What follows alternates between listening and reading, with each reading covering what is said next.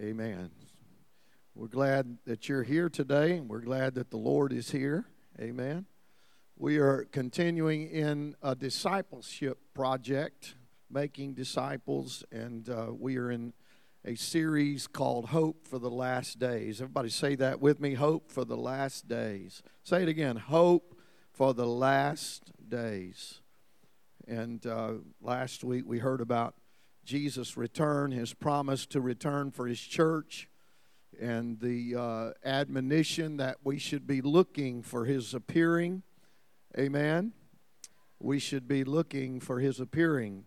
The Bible says, when we hear all these things come to pass, lift up your head, for your redemption draws near. Amen. Our heads ought to be well lifted. Amen. When we hear all these things come to pass, see the things that are happening.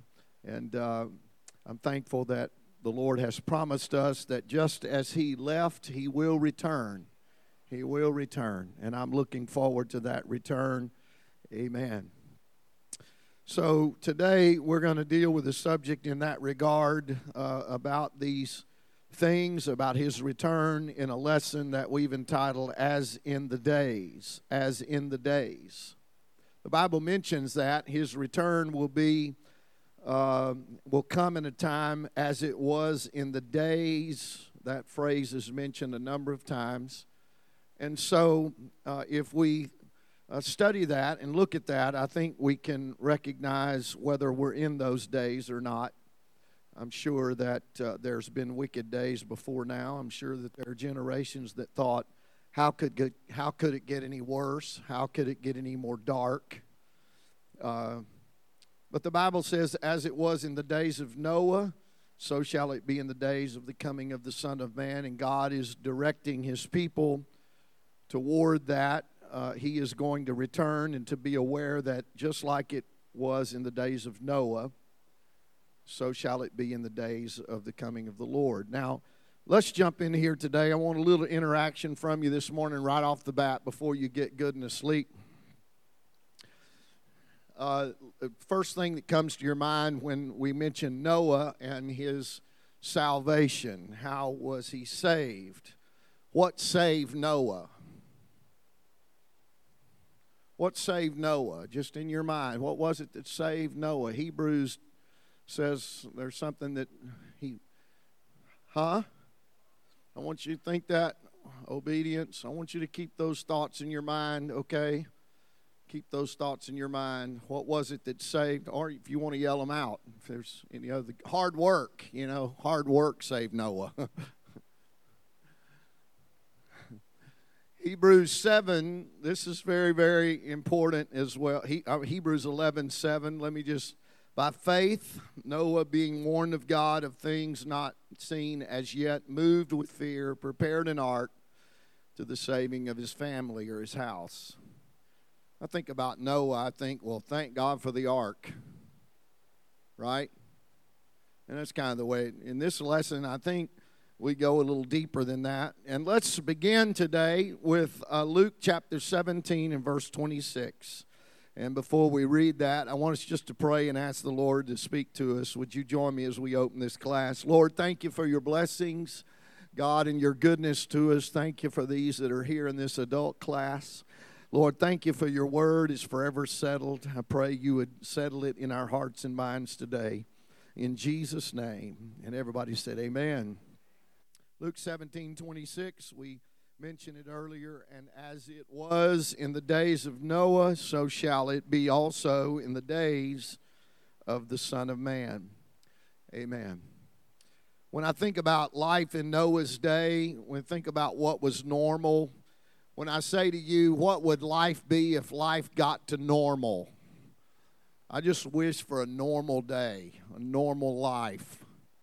What does normal mean when I talk about life is normal? Don't know anymore. You know, maybe normal is what is a normal day for you? Man, we are abnormal. It's the days of Noah. We just figured it out. You're dismissed. Let's go. Let's go have coffee. What's a normal day for you? Work. There you go. Good. That's kind of, yeah, every day, right? Except Saturday and Sunday, or maybe except Sunday, or maybe except another day. Anything else normal? Sleep and eat. Work, sleep, and eat. Anything else? Church? What's that? Recreation? Now we're starting to get into that area where, well, wait a minute, that's not normal for me. Work, sleep, eat, we got those. Uh, health, praying. Anybody else? Normal day for you. Normal day for you. Kick the cat. It's a normal day. feeding the animals. What's a normal day? Driving. How many drive every day? Man, what will we do without vehicles, huh? Uh, Brother Bill told me a statistic here uh, Wednesday night. He said, Brother Gene, he works at Continental Tire. He said, Do you know by the year of 2030, uh, he said it was going to be in 10 years, there'll be more uh, used tires stored in the world than there are trees in the entire world. More uh, disposed of tires, rubber, you know, used tires that are no longer on vehicles stored. Man, let's find something to do with those. If we get one guy here that figures out something to do with those, we'll be a billionaire. Jesse, get on that. He's on the cleanup crew, right? he could empty all them warehouses. Amen. Life is normal. Luke 17 tells us, as it was in the days of Noah. I wonder what a normal day was like in Noah's day. Luke 17 says they, they did eat. We, we, did we say that? We said work, sleep, and eat. Okay, eat. They drank. They married They gave in marriage until the day Noah entered the ark. We've, we've talked about this a number of times. Uh, that list is that list is incriminating because all of us are doing that. We, we're eating, we're drinking, we're getting married, and we're giving our children in marriage, right? It's like life was normal. It's like on the surface, life was continuing on. They were waking up, they were eating breakfast, they were driving to work, they were coming home, they were eating, they were going to bed and going to sleep. Tomorrow they did it again, and all the uh, scattering of things that we heard recreation, prayer, uh, and the things that maybe makes your life normal, they were scattered in there. Not much has changed, has it? We're still just going on. There's pretty much normal days. Everybody goes to work, everybody comes home, everybody eats, everybody goes to sleep. And tomorrow we get back up. Heard somebody say, I'm living the rat race, and the rats are winning. But there's another side to life as normal that we find in Genesis 6. While on the surface, Luke says, as it was in the days of Noah. They were eating, they were drinking, they were marrying and giving in marriage until the day came, the Lord. In Genesis 6, God saw something that wasn't on the surface. On the surface, life was normal. Everybody would get up, eat, go to work, come home, raise their kids, get married, have their kids get married, and the generations continue on.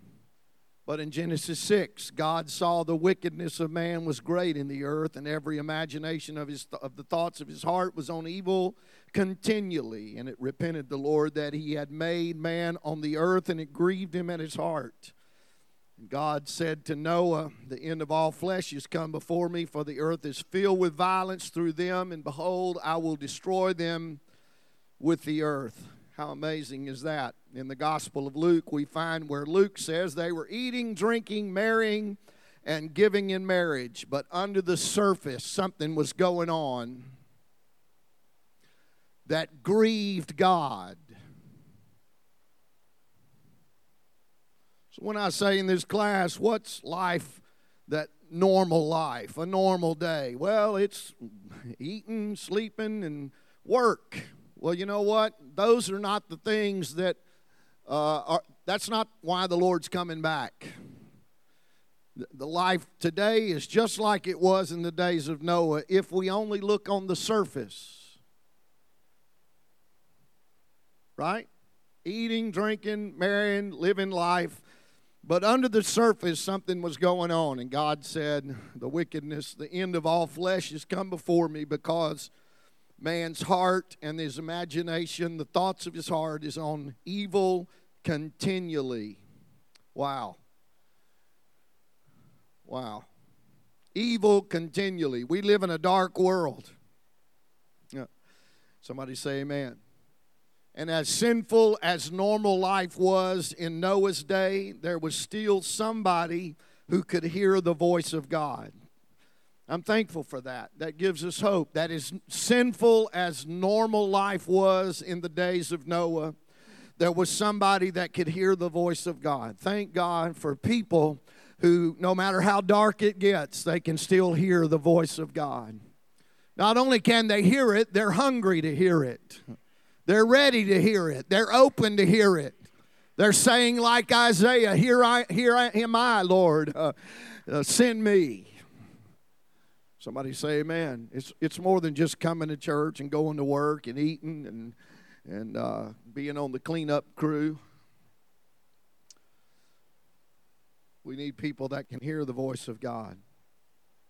Genesis 6 and 8 says this But Noah found grace in the eyes of the Lord. These are the generations of Noah. Noah was a just man and perfect in his generations, and Noah walked with God. Somebody say, Amen. Noah found grace. We're going to talk about Noah for a moment. Noah finding grace. Hebrews 11 7, I read it just a moment ago. By faith, Noah being warned of God of things not seen as yet, moved with fear, prepared an ark for the, the, uh, to the saving of his house, by the which he condemned the world and became an heir of, of the righteousness which is by faith. Now, if they'll leave that up there for a moment, I want to read it in the New Living Translation. Listen to this. It was by faith that Noah built a large boat to save his family from the flood. He obeyed God, who warned him about things that had never happened before. By his faith, Noah condemned the rest of the world, and he received the righteousness that comes by faith. Somebody say, Amen. How many believe we are saved by grace through faith? And the Bible says Noah found grace in the eyes of the Lord. Uh, what do you think it means, that statement? Noah found grace in the eyes of the Lord in light of what I've just read. Noah walked with God, Noah was perfect in his generations.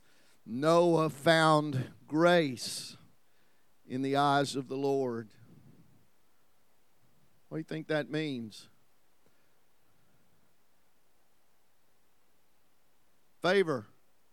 Somebody say favor. Anybody else? Wave at me. It's okay. Sister Betsy. What he did was pleasing to God. Very good. See, there, there is this uh, flavoring in Christianity today that says uh, grace means you don't do anything. You're saved by grace, and that means you do nothing. Everybody okay? How many believe God's grace is amazing? How many believe you're saved by grace through faith? There's a lot of people that quote that I'm saved by grace, but they don't quote the rest of that part through faith. Through faith. You see, God and man have to partner together. And when you read the account of Noah, God didn't come down and find somebody who was just going through their normal day and full of wickedness and doing their own thing, and God say, Oh, well, I guess I got to put my grace on somebody, might as well put it on him. No, Noah was a perfect man. He walked with God, and God put his grace on him. To such a degree, I asked you earlier, what is it that saved Noah? Well, Hebrews said what saved his house was that he built a big boat. Was he saved by grace? Absolutely. Was he saved by faith? Absolutely. Was he saved by a big boat? Absolutely. All of it. God telling Noah things that had never happened before. I read it in the NLT. God gave Noah uh, a, a description of what was about to happen, and Noah was privy to information other people didn't know. And if Noah would have said, Man, I'm special, God's told me things that he didn't tell anybody else, and he sat in his lazy boy eating potato chips and, and uh, drinking Pepsi, and sat there telling every, you know, how many ever hundred years and telling his family, Man, God's talked to my heart, I know what he's about to do, but he never got out of the chair.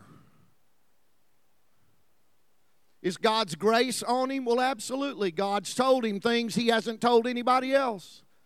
God showed him things he hasn't showed anybody else. God's been good to Noah. But Noah's got to do something with that grace. Noah's got to get out of the chair, put the chips in the pantry. Say, come on, boys, we got to go cut some trees down because of what I know is going to happen. See, I am saved by grace. and when I realize how good God's been to me, I want to get out of that chair Uh, anybody hearing what I'm saying? Yeah, I do need to repent. Yeah, I do need to be baptized. Yeah, I do need to live he- leave here and not cuss like a sailor because God's been good to me. Well, you're just trying to be saved by works. Well, I want to tell you something. Try that on Noah.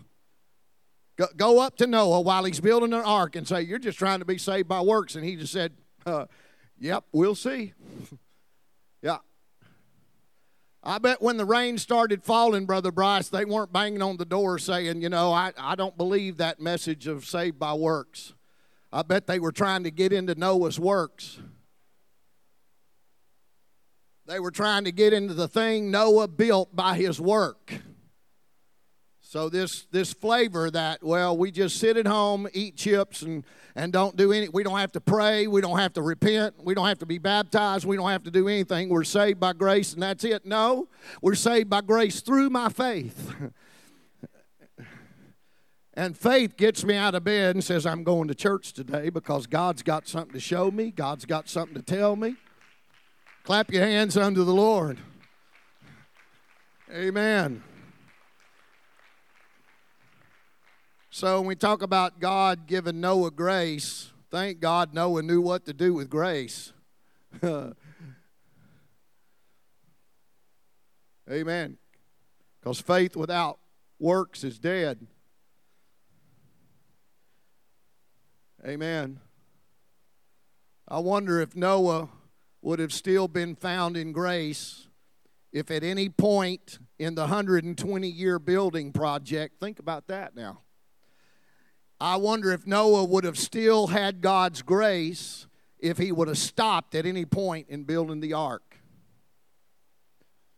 Let's, let's talk about this. What did it mean for Noah found grace? What did God do to, for Noah? Or uh, is, is, there a better way to put this? Uh, Noah found grace.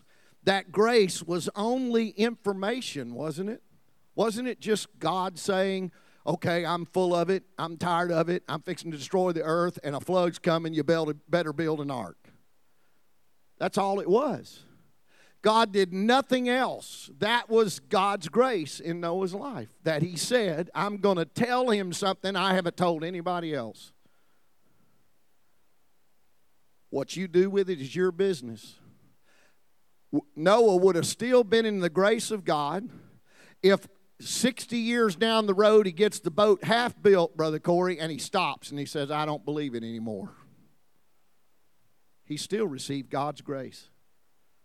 Now, he wouldn't be saved, would he? Anybody hear me? Is a half a boat going to save you?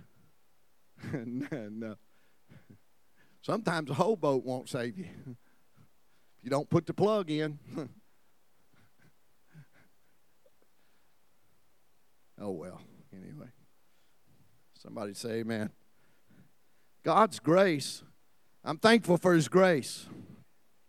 but I must respond to it. I must do something with it. I must obey it because I'm saved by grace through faith. Somebody say amen. And you know as well as I that if Noah would have ever stopped working, Hebrews 11 says, by faith he kept building to save his family. Keep on keeping on, folks. Now, this is very important. It's in your notes. Peter described Noah as a preacher. Everybody say preacher. Preacher of righteousness. Let's look at this. 2 Peter 2 and 5. And if you're following along in your notebook, uh, in the outline there, Second Peter 2 and 5. And spared not the old world, but saved Noah, the eighth person, a preacher of righteousness. A preacher was needed at that time in history because the world was ungodly a preacher was needed in that time in history because the world was ungodly. Thank God for preachers of righteousness. I, I don't know why God chose it that way. He could have done anything. He could have, uh, the propagation of the gospel could have come in any fashion. But He said, by the foolishness of preaching, the Lord will save those that believe. I thank God for a preacher of righteousness in my day. You ought to thank God for a preacher of righteousness in your day. I need to hear the preaching of the word. I need to hear what the Lord is saying to the church.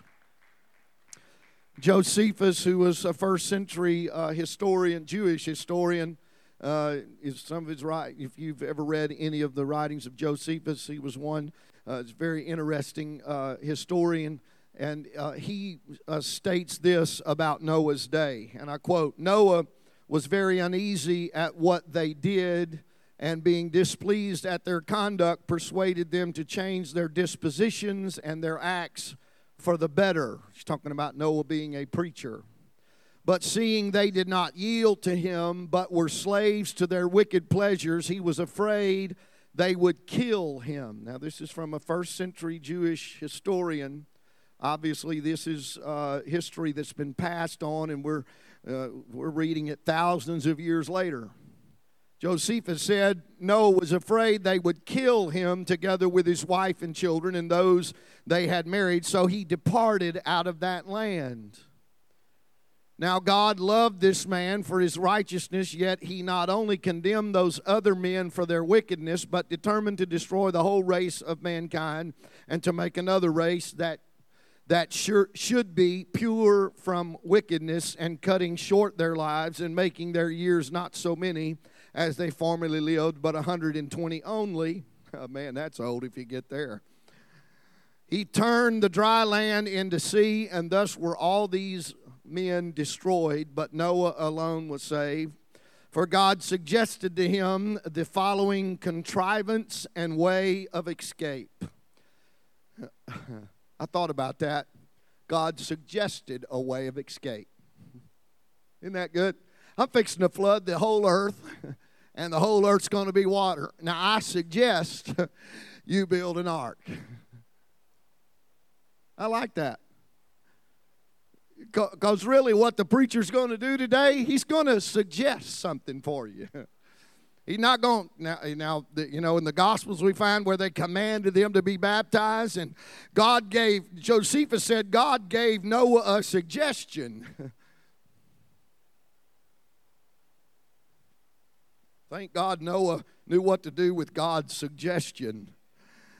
He suggested to him the following contrivance and way of escape that he should make an ark of four stories high, 300 cubits long, 50 cubits broad, and 30 cubits high. According, accordingly, he entered into that ark, and his wife and his sons and their wives, and put into it not only other provisions to support their wants there, but also sent in with the rest all sorts of living creatures, the male and his female, for the preservation of their kinds and others of them by sevens. Now, this ark had firm walls and a roof, and was braced with cross beams, so that it could not be any way drowned or overborne by the violence of the water. And thus was Noah with his family saved. Huh. We need preachers of righteousness in this day. To suggest there is a way of escape. it's time to get on the ark. I say it's time to be saved. Somebody say amen. Now, this is very important. It's in your notes. We should not think of Noah's preaching as equivalent to modern preaching. amen. Noah didn't get up in front of a pulpit and take a text and talk for 30 to 45 minutes. The word preacher means Noah was a herald of righteousness. That means he preached something with his life. His life was a brilliant beacon, beacon of right living in the midst of spiritual darkness. Now, when we say preacher, we think somebody called to a pulpit ministry, but you may not have been called to a pulpit ministry, but you can be a preacher of righteousness every day. In fact, you can make some suggestions as well. I suggest you get on that boat. I suggest you quit laughing and get in there. Anybody hearing what I'm saying now? Amen. Here's something else. Second Peter's use of Noah as an example demonstrates the certainty of judgment upon false teachers of the first century, just as the destruction of the ungodly in the flood of Noah's day. I believe it's very important that we realize just as the Lord destroyed that world, he says, as it was in the days of Noah, so shall it be in the day of the Son of Man. He's coming back. He's going to judge the wickedness of this world. The first flood was by water, the second is by fire. Thank God that's a spiritual analogy. That's why you need to get baptized in Jesus' name. And John said, That one that's coming after me shall baptize you with the Holy Ghost and fire. What he's going to do in this earth, he's already done in us. He's flooded our sins and washed them away. Oh, praise God. Somebody say amen. Now, the book of First Peter mentions this event as well in First Peter 3, uh, verse 19, by which also he went and preached unto the spirits in prison. Now, this is very, very important. Remember, uh, Hebrews 11 says he built an ark for the saving of his family.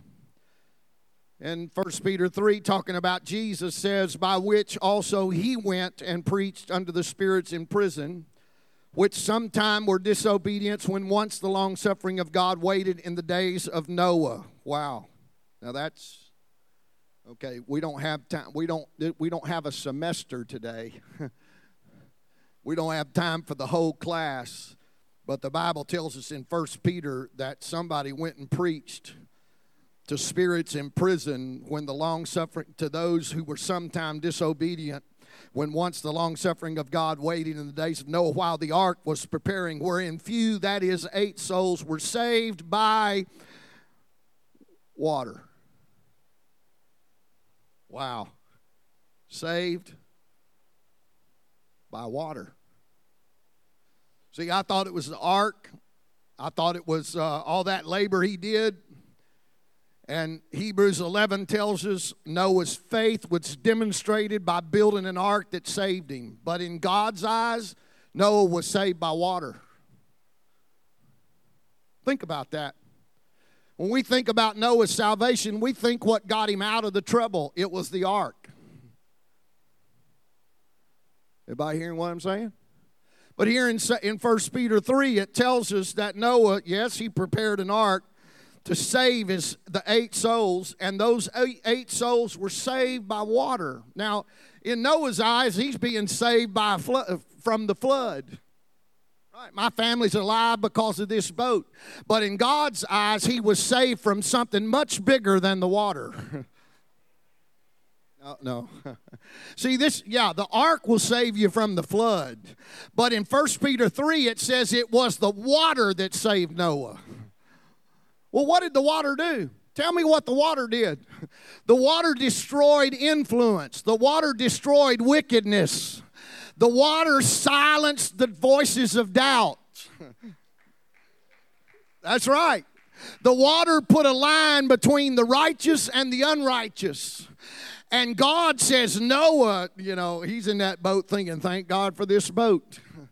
But in God's eyes, God's saying, thank God for that water.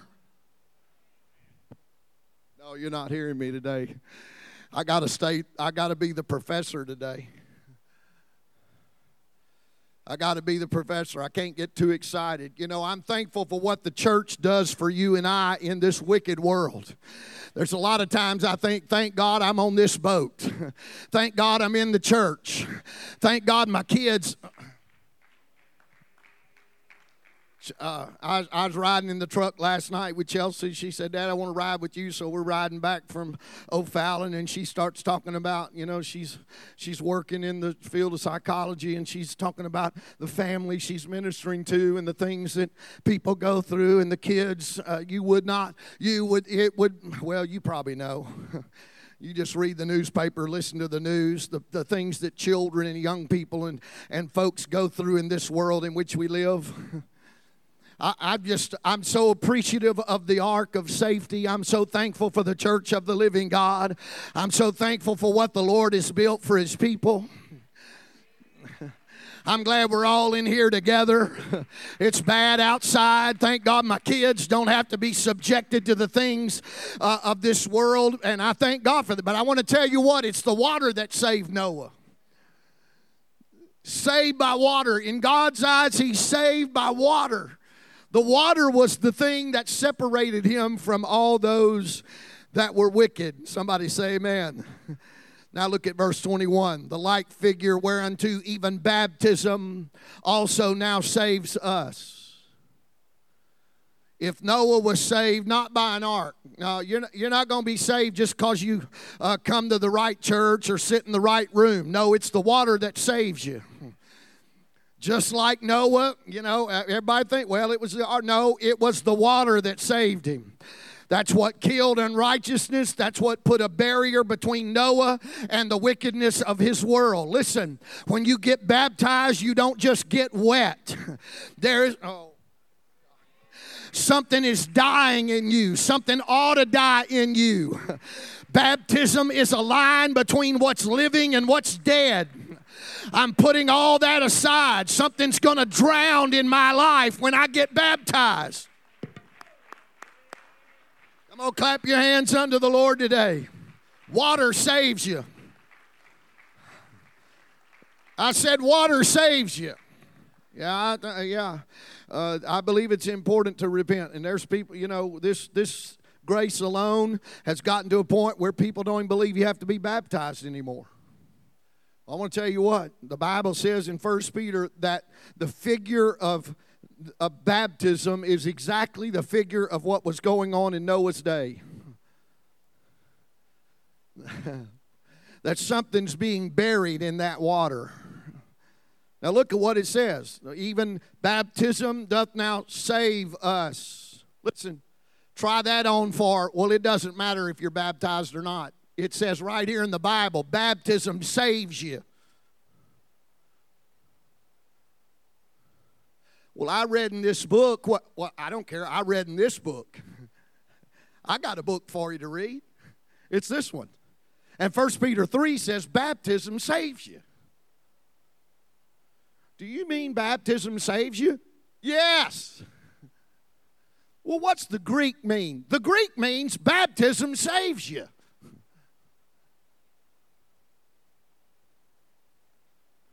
Uh, everybody okay? And then it tells you what baptism doesn't do. Look at it. Not the putting away of the filth of the flesh, but the answer of a good conscience. Now keep that on your mind for a moment. Not the putting away of the filth of the flesh. You know what? I've run into people that have made some mistakes in their life, and, and we don't practice this. There are times where people that where they got baptized when they were very young, and we know it's an act of faith, and they feel like they ought to reinstitute that. But listen, I want to tell you, when you go out and do all this crazy stuff you want to do, and you come back and you say, "Well, I need to be rebaptized," no, baptism does not clean your flesh.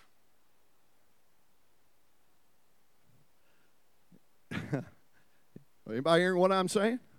This is why you better think long and hard before you get baptized because you're, you're saying by that act something is dying here. Pharaoh and his army's not going to come up from this one. I'm going through the river.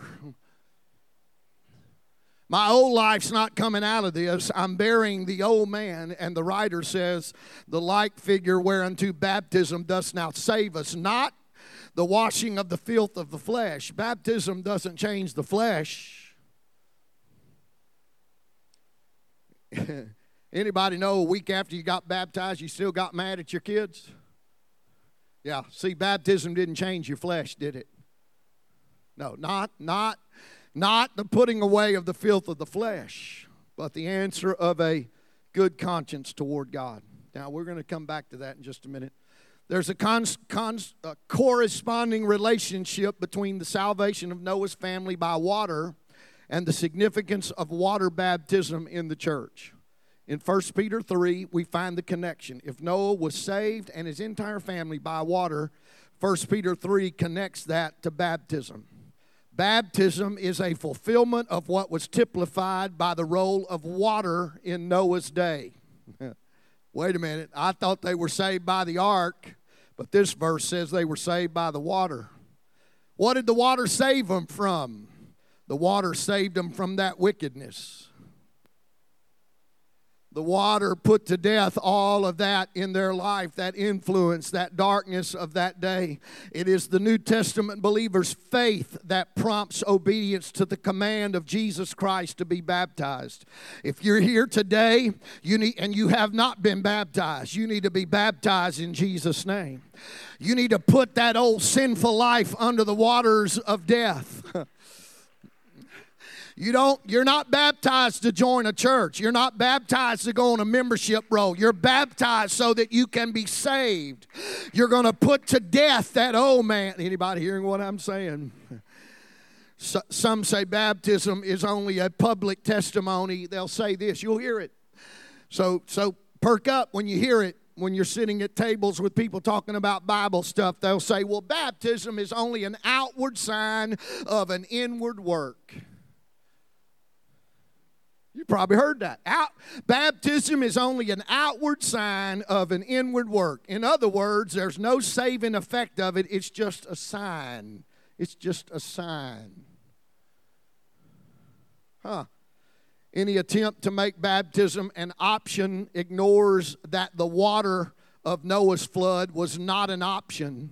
the water was not an option in the saving of his family. Baptism is not an option either. If it was the water that saved Noah from a wicked world, Peter says it's the water of baptism that saves you. This is why they commanded them to be baptized in the name of the Lord Jesus. because if the water saved Noah, the water can save you.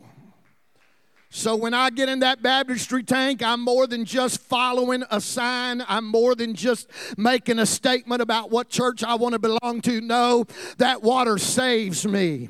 I've been buried with Christ. I've risen to walk in newness of life. Come on, clap your hands unto the Lord today.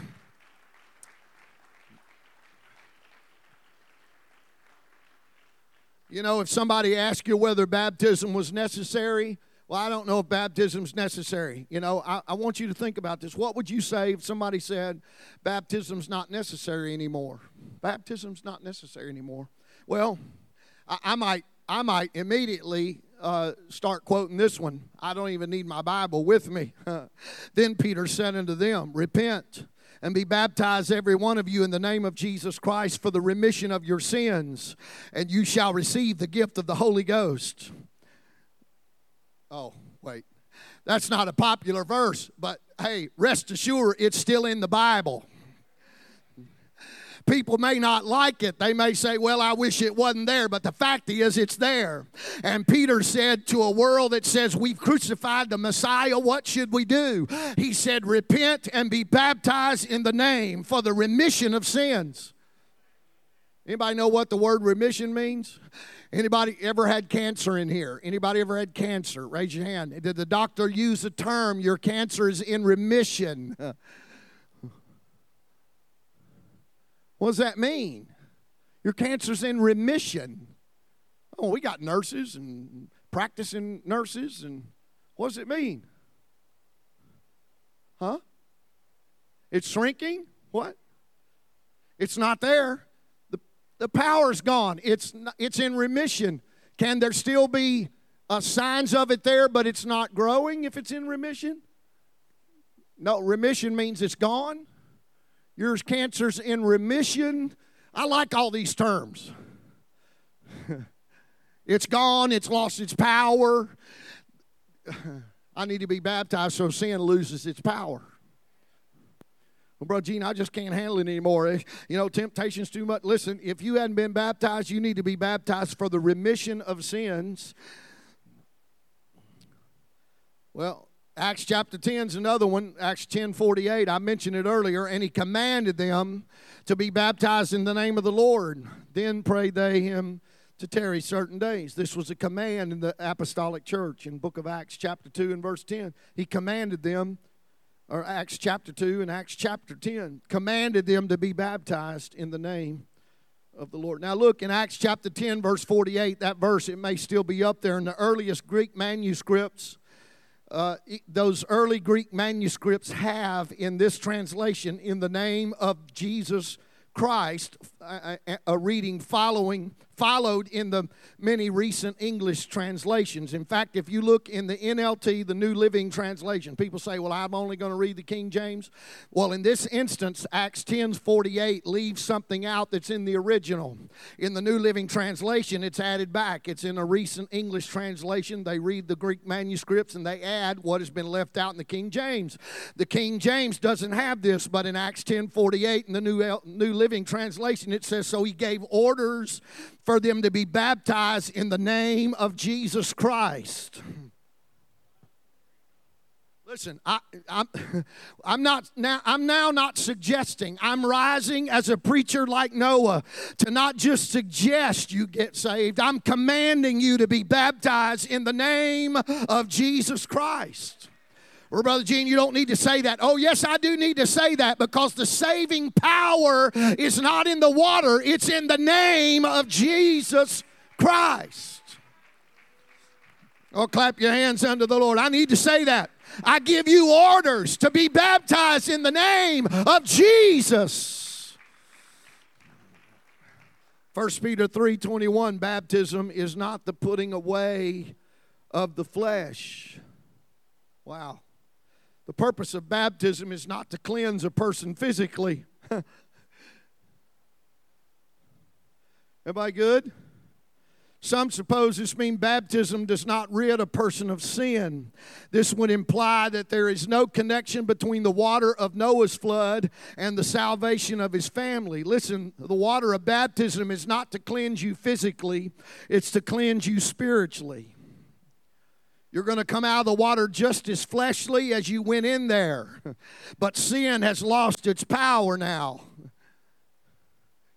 Hey, how many know Noah was saved by water? Yeah. How many also know that once the water went down and Noah got off the ark, you do know Noah wasn't perfect after that salvation, don't you? oh, yeah. It's not, he planted some stuff that got him in trouble.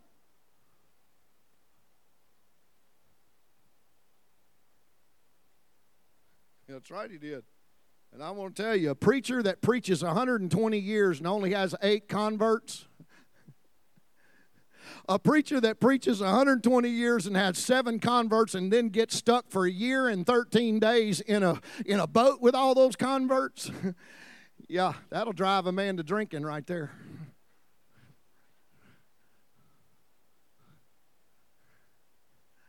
Yeah. You wonder why Noah planted a vineyard and got drunk?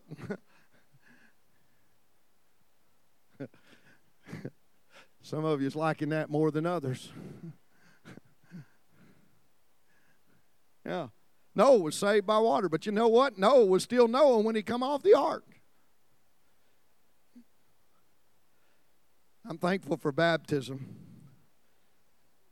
Amen. I, I know that baptism doesn't make me physically clean, but it makes me spiritually clean. Amen. Sin is not a matter of the flesh only. The Bible says sin is a matter of the flesh and the spirit. Now, I'm still a carnal man, but I can be cleansed in my spirit. It may be that Peter's declaration that the purpose of baptism was not to deal with the filth of the flesh was to respond to the idea that baptism is merely a ritual. Peter may in 1 Peter 3, he may maybe 2,000 years ago, there was this idea that baptism is just a ritual. And Peter is saying, no, baptism does something for you spiritually. Baptism is not just to cleanse the filth of your flesh, baptism is doing something spiritually. Somebody say, Amen. Think about who Peter might have been talking to, the, Jude, the custom of uh, the, the Judaism. We find that there was all kind of washings, ritual washings, ceremonial washings, and, and they would wash their hands. The priests would wash their hands and the back of their neck, and they before they went into the, the temple, there was all these ceremonial washings, and people thought, well, washing's just a ceremony. And Peter says, oh no, no, washing's doing more than a ceremony. Baptism is more than a ceremony. Somebody say amen. Here's something else. Baptism is not merely an external ritual, but it is the answer. We read it in that verse. It's not the putting away of the filth of the flesh, but it is the answer of a good conscience toward God. Praise the Lord. I can come out of that water and I know I'm clean in the eyes of God. When Noah entered the ark, it was evidence that his conscience was clear with God. He had done everything he could do, he had held nothing back. He got in the ark in faith. And when, he come, when we come to God in faith, turning away from sin, baptism testifies to the fact that we are holding nothing back. This is why we talk to people. We we uh, question people. We have a conversation with people who say, I want to get baptized. Well, this is more than just uh, a ceremony where you bring your family and you celebrate and you go have cake afterwards. Baptism is a serious uh, act of faith. It, it, it'd be against the law for you all to grab me up, run me out to the cemetery, and dig a hole and throw me in it while I'm kicking and screaming.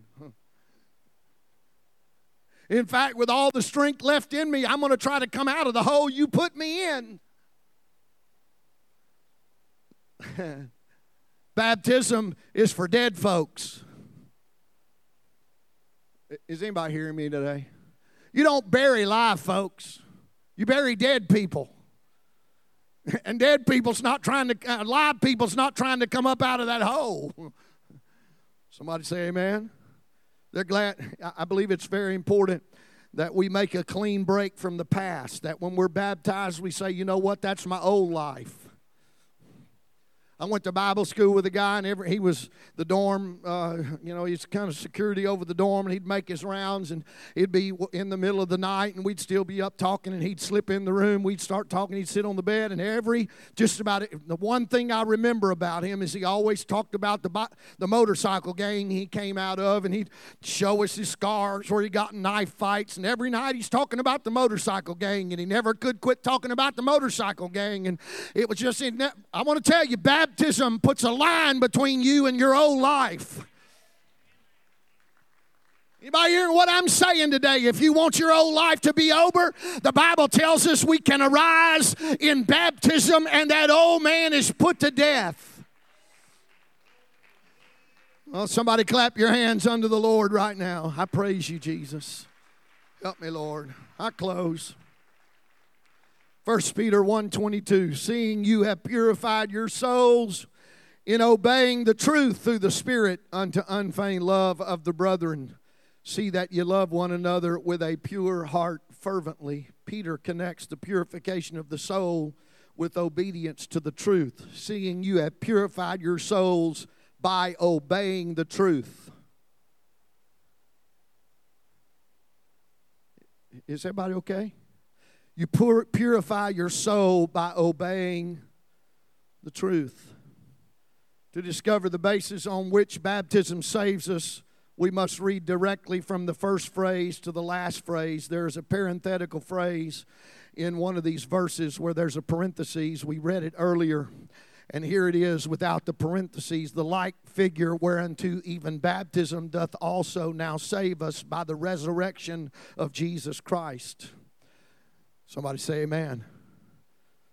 The like figure whereunto baptism does now save us by the resurrection of take out the parentheses and it tells you the truth. Baptism saves you by the resurrection of Jesus Christ.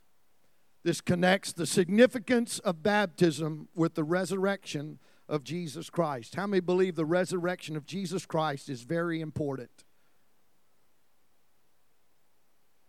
In in Peter's epistle, he says baptism is as significant as the resurrection of Jesus Christ. By baptism, I'm united with Jesus Christ in his death, his burial, and his resurrection. Baptism in Colossians 2 says is the new covenant, the counterpart of the old covenant, which was circumcision. Acts chapter 2, Acts chapter 8, Acts chapter 9, Acts chapter 10, Acts chapter 16, Acts chapter 18, Acts chapter 19, Acts chapter 22. If you hadn't figured it out, there's not many more chapters than that. Basically, the whole book of Acts says this that baptism is a primary response to first century people who gave their life to Jesus. The entire book of Acts is a, it, baptism was a response to everybody who believed from everybody who believed. They all were baptized. Do you think it's important 2,000 years later if we believe that we be baptized? Absolutely. The book of Acts is full of them. Somebody say amen. Hebrews 6 says the doctrine of baptism is one of the principles of the doctrine of Christ. I think baptism is important. In fact, as the world gets more wicked and more wicked, I think it's Im- imperative that we examine our hearts and make sure we've been baptized in Jesus' name for the remission of our sins. If that water saved Noah, I believe baptism can save me. Everybody okay? Turn your neighbor and tell him I'm okay. In 2 Peter 2 and 5, the world, which is cosmos in the Greek, refers to the people who perished with the flood. The people who perished with the flood. The Bible describes them as ungodly, which means they had not time whatever for God. They were ungodly. Genesis describes them as violent. They were characterized by great wickedness, obsessed with evil. God did not overlook the other seven people, even though they were a minority. God saw the wickedness of the world, but He didn't overlook those who were trying to do what was right. I'm going to say that again. God did see the wickedness of the entire world, but He did not overlook those who were trying to do what was right. Noah's example and even Lot's example provides hope for the church that we may not be the majority, but we're trying to do what's right. God doesn't overlook. Uh, numbers don't matter to God. God will not confuse the faithful with the faithless. He knows where His children are and He knows who His children are. Come on, clap your hands unto the Lord today. I'm closing even, even when they were living on the very brink of disaster, most people were oblivious to their impending judgment. Somebody say, Amen. I can't tell you how many times this nation's been on what we thought was the brink of disaster. I've never seen so many God conscious people in my life than after 9 11 happened in this nation. There was posters about God. There was newscasters talking about God. There was prayer in God with a byword of the day. They just used them in every sentence. But guess what? Those days have come and gone. We've been on the brink of disaster. How many, how many times this past week have we heard World War III? We just run right up to the brink of it. Everybody gets kind of shook up a little bit and then we calm back down. But I want to tell you, judgment is coming. I said, Judgment is coming on this world, and I want to be found faithful. Somebody say, Amen.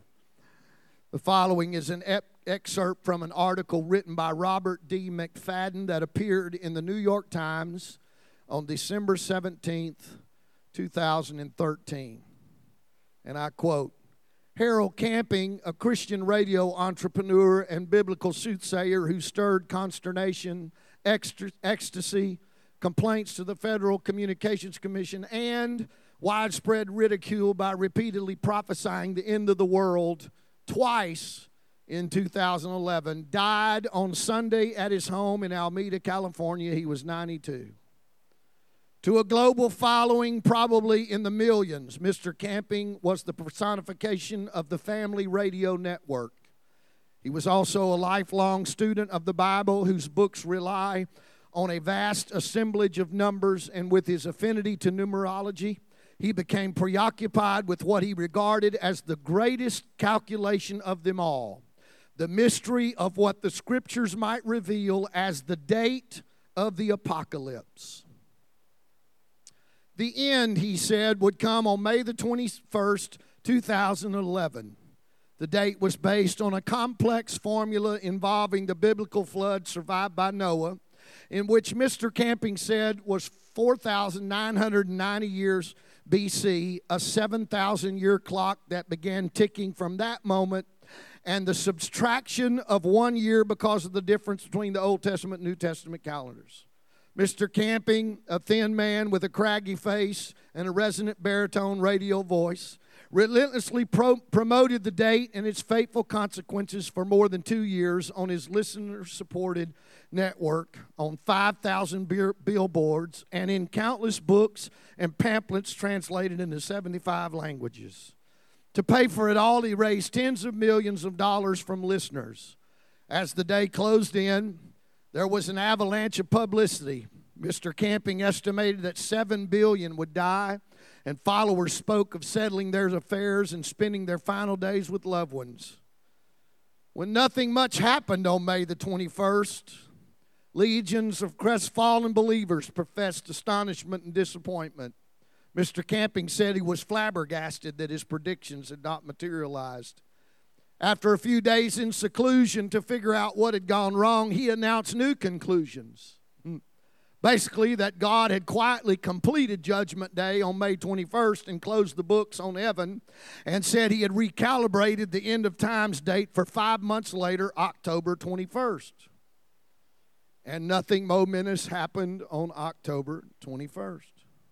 Five months later, in a letter to, to millions or to followers of his ministry's website on March in March of 2012, Mr. Camping not only apologized for getting it wrong, but acknowledged that he had no new evidence pointing to another date for the end of the world and no interest in even considering another date. But he found a silver lining in the confusion, noting that his incorrect and sinful statement allowed God to get the attention of a great many people who otherwise would have not paid much attention. Wow. Harold Camping was one of many over the past 2,000 years to set a date for the second coming of Jesus Christ. hey, those people come and go. But to the faithful, the biblical message of Jesus' return is very important. He is coming back, and He's coming back in a moment, in the twinkling of an eye. I need to abandon every effort to try to figure out when he's coming because that only gets me stirred up for a moment. But if I live every moment like he's coming in the next five minutes, I want to live every moment like he's coming in the next five minutes. Oh, somebody stand together right now. Let's, let's give the Lord a good hand clap because we know He's about to return. He's about to come back for His people. Come on, I said He's about to come back for His people. I'm going to watch. I'm going to pray.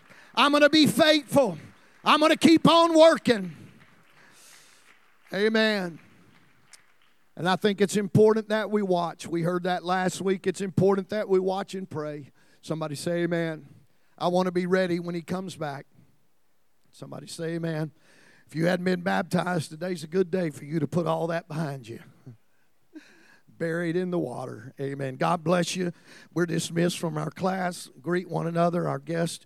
Some are arriving now. Be sure and greet them, and let's have a great time in worship in just a few moments. God bless you.